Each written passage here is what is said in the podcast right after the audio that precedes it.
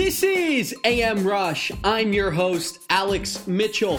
Friday, April twenty-fourth, some headlines out of A M New York Metro. A probe is being launched into nursing homes where reports are coming out that they underreported cases of coronavirus. And more big cats test positive for COVID nineteen at the Bronx Zoo. We're going to talk more on that. And we're speaking with a restaurant operator that's been feeding up to fifteen hospitals in New York City. Something really amazing what they're doing. And it's the N F L draft. It's the closest thing we've had to live sports. We're going to talk to A M New York Metro sports editor Joe Pantorno and get his thoughts on what the Giants and Jets are doing. So let's get started with that probe into nursing homes. Governor Andrew Cuomo announced on Thursday that the New York State Health Department and Attorney General Letitia James will begin investigating nursing home novel coronavirus compliance. Now, that announcement comes after reports of nursing home staff had underreported novel coronavirus cases and deaths. Now, by law, nursing homes must provide staff personal equipment like gowns, masks, gloves, and conduct regular temperature checks. Violators could face fines or lose their licenses if they're not doing that. Once a nursing home resident tests positive for coronavirus, staff members are required to isolate them into quarantine. The staff members must also notify all residents and family within twenty-four hours if a resident becomes infected or dies of the virus. Now, the governor's announcement comes shortly after Mayor Bill de Blasio announced that a surge of supplies and staff would be sent to nursing homes across the city. Earlier in April, it was confirmed that a Malayan tiger at the Bronx Zoo had tested positive for coronavirus, the first instance of a jungle cat contracting the disease. Now, today, a report in the Bronx Times showed that a total of eight big cats now have confirmed coronavirus at the zoo. Now, according to the Bronx Zoo, all eight of the cats are doing well, they're behaving normally, they're eating well, and their coughing is greatly reduced. None of the zoo's snow leopards, cheetahs, or any other animals are showing signs of illness. It was just some of the jungle cats, and we're going to have more information on that story as it comes out. And now coming on A M Rush is the director of operations for the Brooklyn Chop House, Stratis Morfogen, who has been doing an amazing project on feeding the first-line responders in New York City hospitals. What started with him just doing one has turned into an amazing collaboration with other vendors and partners, and they're feeding up to fifteen hospitals in New York City, which is just something amazing. And it's not like he's giving them sandwiches to go. They're delivering gourmet meals to these hospitals nightly. And we're going to talk to Stratis now about everything that they've been doing. Stratis, what have you been seeing ever since the closure or partial closure of restaurants went into effect? Well, there's a lot of different perspectives here. One is is that you can look at it as um, self-pity, say, hey, you know, why why us? Why me? Uh, we had a thriving business at Brooklyn Chop House, and then we didn't, you know, and you could sit back and just uh, and say, hey, we're just going to be a delivery takeout business. Hopefully we'll be able to pay our bills. Or let's do something that, you know what, because I think this is going to be a time where people will reflect twenty years from now and thirty years from now and say, hey, what did you do to help? And what we've done at Brooklyn Chop House with my partners, um, Robert uh, Cummings and Dave Thomas, we sat down and said, what are we going to do here? We've lost everything. And I said, you know what we're going to do? We're going to give back. And what we started doing is we started just one-on-one, because New York Presbyterian has always supported our restaurant. We just started sending delivery uh, packages for like ten, fifteen meals uh, every every night. They didn't ask for it, and we just brought it there and left it with the security desk. And then it just started growing from there. They started Instagramming it, and um, it became a really big thing. And then it got into main, mainstream media. And now we're up to fifteen hospitals serving over two thousand meals a week. And that's, you know what, that makes, it gives some kind of purpose to this crisis. And that's that kind of feels good if you can use those words during such an epidemic pandemic. From the healthcare workers that are getting these meals, have they given feedback to what their favorite menu item is that you guys are sending over? Well, they love the idea because a lot of, you know, most people, not just healthcare workers, they've never seen Chinese mixed in with steak. So what it is is that, you know, we, what we are is dim sum and chops, uh, where dumplings and chops have been called uh, chopsticks, chop steak. You know, it, what's fun about it is that, you know, we've combined the two cultures together, which makes it for a fun meal. You know, there's not many places where you could put in dry-aged porterhouse steak by Pat LaFrieda and then all of a sudden team it up with salt and pepper lobster and a Peking duck. So that kind of made it fun, and these people have never seen anything like it. And just by their Instagram posts, which I have hundreds, uh, you know what, makes it all worthwhile. They just they, they just love the whole idea that they're, they're eating steak and they're eating Chinese, they're having some fried rice. And we actually go a little further. We've got some great partners that allowed us to get to fifteen, twelve, we average twelve to fifteen hospitals a week. Uh, you know, uh, Jay King's donated thousands of pounds of chicken. King Solomon donated thousands of pounds of steaks and meats. Um, Junior's Cheesecake uh, gave us like five hundred cheesecakes. Uh, Voss Water sent about one thousand cases of water. You know, on and on and on. For, we're even sending them bottles of wine by Forever Young. And so they're getting wine, coffee, water, cheesecakes, a beautiful spread of chicken, meats, all different types of proteins, vegetables, fried rice. And you know what? It makes us feel good because their reaction when they start posting things online, it's the best thank you you can get. And it seems like not just is the food industry reaching out to, to help everyone on the front line from healthcare workers and so on, but it's bringing you guys together in a way too, it seems like. A hundred percent. So when we first started this, we started doing our delivery takeout business, which was like, you know, twenty, thirty orders a day. But you could see that the, the energy in the room was completely down. The morale was zero. And you know what? When we started doing this and then started taking pictures with the healthcare workers and the healthcare workers were posting things, you know what? I could see an uplift in everybody's spirit. And, and, and that was pretty cool. You know, that's a, that, that's, that, that's, that's an, a really incredible thank you. Um, when they do things like that. Moving forward, when fortunately, and it seems like the stats are justifying this, there will come a day soon enough when we can go back to normal, when restaurants can open their doors again. Now, I can imagine it's not just going to be flip of a switch going back to normal. What do you expect in the upcoming weeks on transitioning back to to regular life? Well, the way we see it is, listen, you know, we were we were turning away more guests than we were serving on Friday and Saturday night. Those days, I think, are going to be a long way away, and I think those days will come back when the vaccine is in play. So for that, we're going to separate our tables. Uh, we've created a whole new headwear for our staff, front and back of the house. Everybody will have a shield uh, with the Brooklyn Chop House hat. They will have a shield that will go right down to the breastbone. Um, so we're making adjustments to make our guests feel more comfortable and to also protect our staff. Because remember, when a kitchen line is working, our kitchen line is working elbow to elbow. So you know what? We have to we have to balance that. We've got to make our customers uh, and our guests feel comfortable, but we also have to be responsible to our staff. So we, we, we've changed the attire. We've changed the layout of the dining room. And I do think that, you know what, this isn't nineteen eighteen, this is twenty twenty. And what I'm hearing with Oxford Research, I do believe the vaccine is on its way. But until then, we have to make adjustments, and we'll gradually get back into, hopefully, our old business, which we had uh, pre-March. Uh, Stratis also said that he was disturbed that larger chain companies that took government assistance during coronavirus have not been feeding first responders and healthcare workers in the volume that they should. And for the amount of volume that we're doing right now, if you put that in scale with the big companies, they should be feeding thousands and thousands of meals a week, thousands, tens of thousands, and they do absolutely zero. And shame on them for that. But I think at the end of the day, the consumer is going to have the last vote on who gave back when we when we were really in need. I can imagine plenty of your clientele before all this was had an affiliation with the hospitals you're helping now, and it, it's almost personal in a way. It's very, it's very personal, and, and I'll tell you how this all started.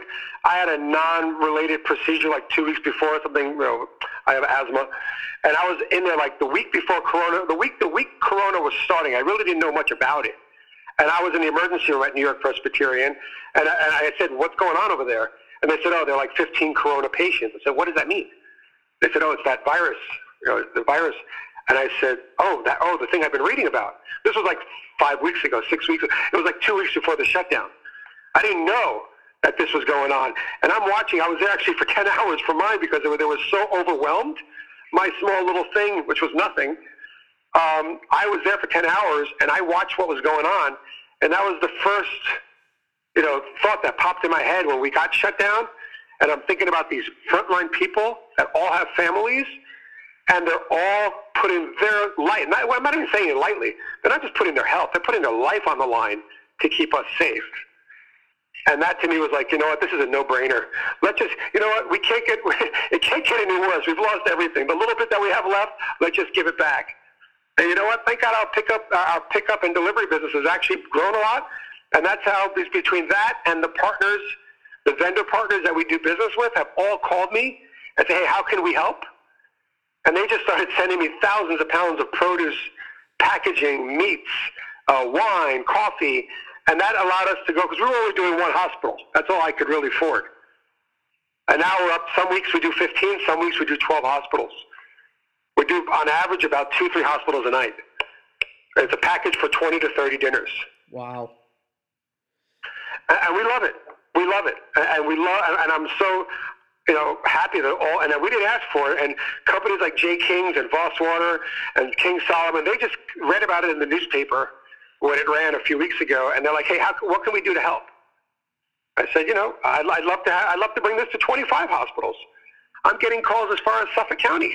Wow. I can't deliver to them, but I tell them, hey, if you want to pick up, pick up is at six o'clock, and I'll have the whole package ready for you, and I'll bring it to your car.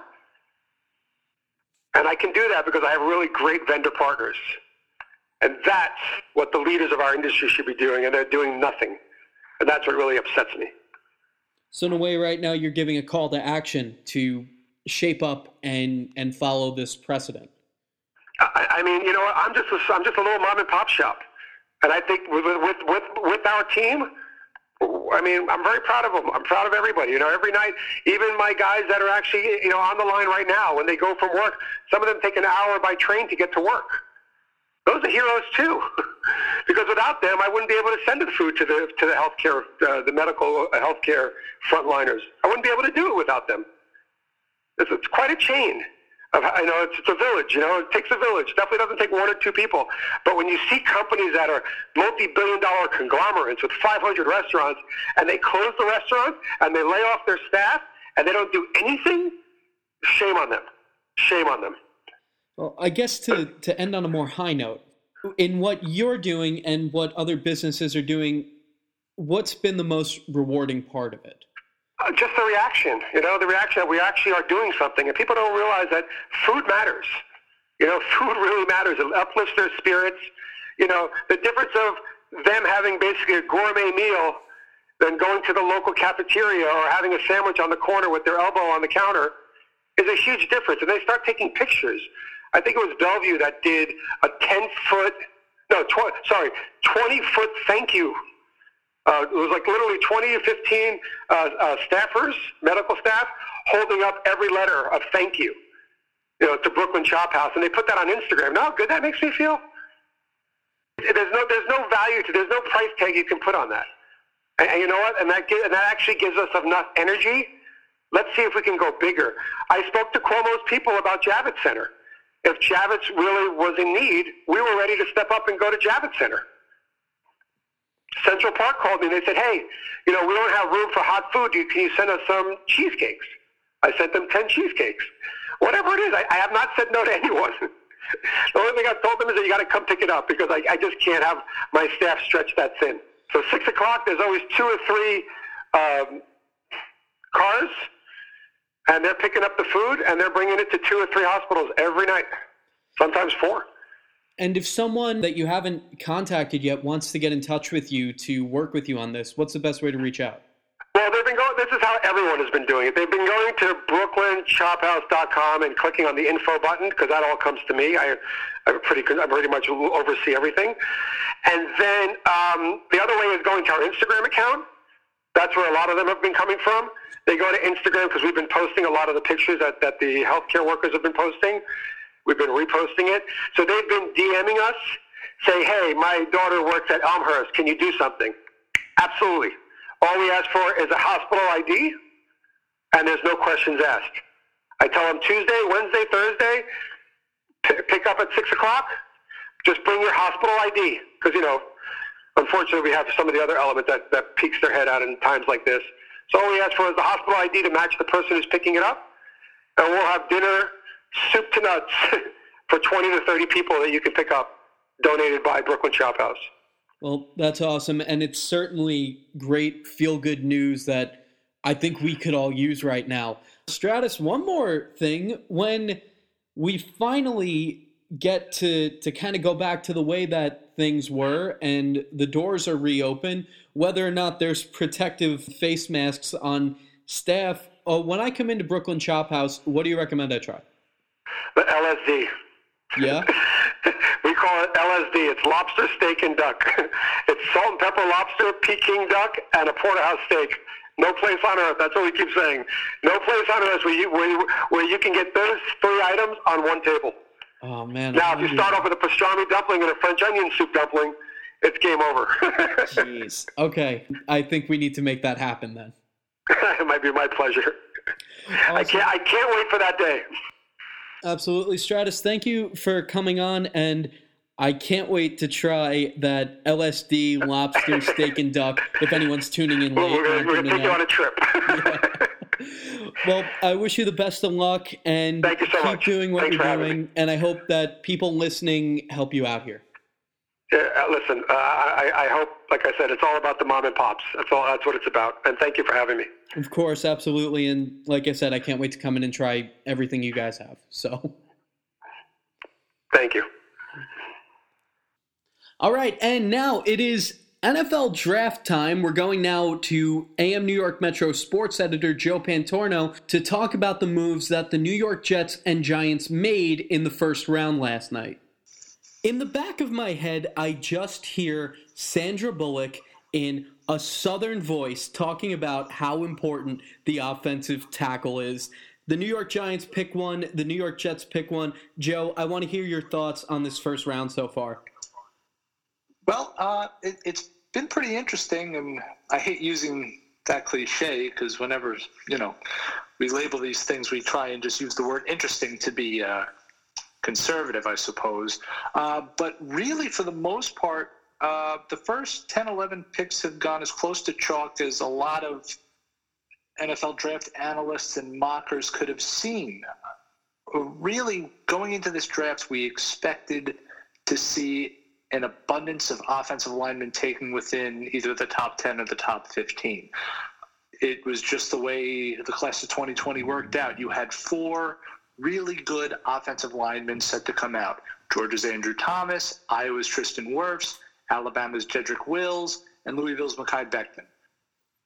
So really, you know, we usually don't see this much activity in terms of offensive linemen this early, but when you have such talent, and in really half of those four offensive linemen, N F L-ready talent, uh, it's understandable. But uh, you know, for the lack of trades, I you know I think we just had one as we as we're speaking now. Um, that's been a little surprising, I would say. But uh, it's nice to see the uh, the unsung heroes getting their time to shine on draft night.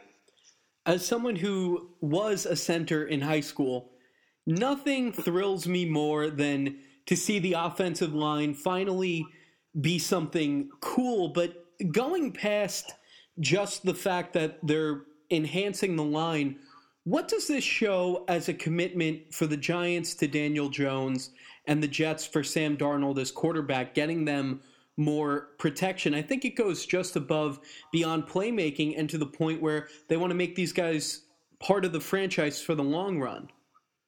Well, it obviously says everything you need to know about their commitment to both franchises' young quarterbacks, just because both the Giants and Jets had other avenues to take at their respective picks. Going into the draft, we were debating whether or not the Giants would either go offensive line, which you they obviously needed to improve on to protect Daniel Jones, who has been uh, turnover prone uh, in his rookie year. We all saw that. Uh, and also, it's going to preserve Saquon Barkley for as long as possible because the shelf lives of running backs are short. We all know that. And somebody of his explosive capabilities carries the threat of him flaming out earlier than anticipated. So it's important to keep the foundation of the team, I guess, on their feet and as healthy and in as great a position to succeed as possible. So, you know, it really, that was what we were thinking heading into the draft, that they were going to go O-line. But there was also the possibility of the Giants going and taking Clemson's Isaiah Simmons, who, you know, who I watched all last year. And, you know, he, this guy had N F L scouts salivating. He's the jack of all trades linebacker who can also play safety. And even if you're shorthanded, he can go in and play cornerback.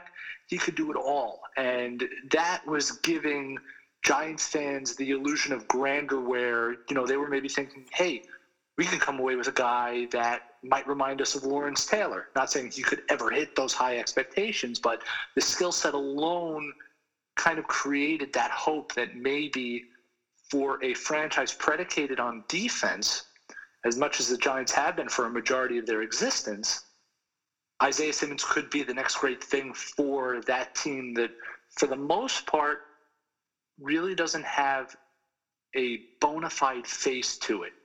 And and that really happened when Landon Collins was given the opportunity to walk in free agency. But for the Jets, I think this is a little bit more of a controversial pick. And I'm not saying it's the wrong pick because really they couldn't have gone wrong given the way things played out for them. Um, I really thought that they should have gone for a wide receiver. Robbie Anderson's gone. He signed with the Carolina Panthers. And now you're left with Quincy Enunwa, who has been injury-prone for the last two years. He's had neck problems, which is extremely dangerous to deal with, uh, especially for a football player. Uh, and Jamison Crowder, who really had a nice first season with the Jets, but he's a slot receiver. You need that true, explosive outside threat. And at number eleven, the Jets had those options. They had any of, again, there was another core four of wide receivers that they could have taken, whether it was Jerry Jeudy, Henry Ruggs, um, Justin Jefferson out of L S U, or CeeDee Lamb out of Oklahoma. So given the fact that they passed on this opportunity to get Darnold, that high-flying playmaker, to simplify things and just kind of recenter themselves, go back to square one. Okay, yes, we know that Sam Darnold needs a legitimate outside threat. But what's more important right now is making sure that our running back stays on his feet. What's important, uh, I said running back, excuse me, quarterback, making sure that our quarterback stays on his feet and stays healthy, and we put him in the best position to succeed. It's also imperative that we give our all-pro running back, who we give a big contract to, that Adam Gase is not a fan of. We need to make sure that he is in the best position to succeed because he did not have a good first season, and he really wasn't given much of a chance to do so. So really, both of these picks are both teams admitting that, hey, we need to go back to basics here. We need to start from the nitty-gritty, the interior, and when we're talking about Dave Gettleman, something that he's been preaching about since he's come on as Giants G M, this is the chance to kind of retool things. There are pieces here, there are weapons here, but now it's time to fully support them and fully lay that foundation to build something solid. So, so starting with what you said about the New York Jets, going with the O-line when clearly there were a lot of wide receivers on the market, still a lot of good ones out there for a second round, of course, not exactly top tier, but what could be an asset. A question I have for you about that, do you think that the Jets are working on some sort of trade right now where they realize, okay, let's acquire the linemen in the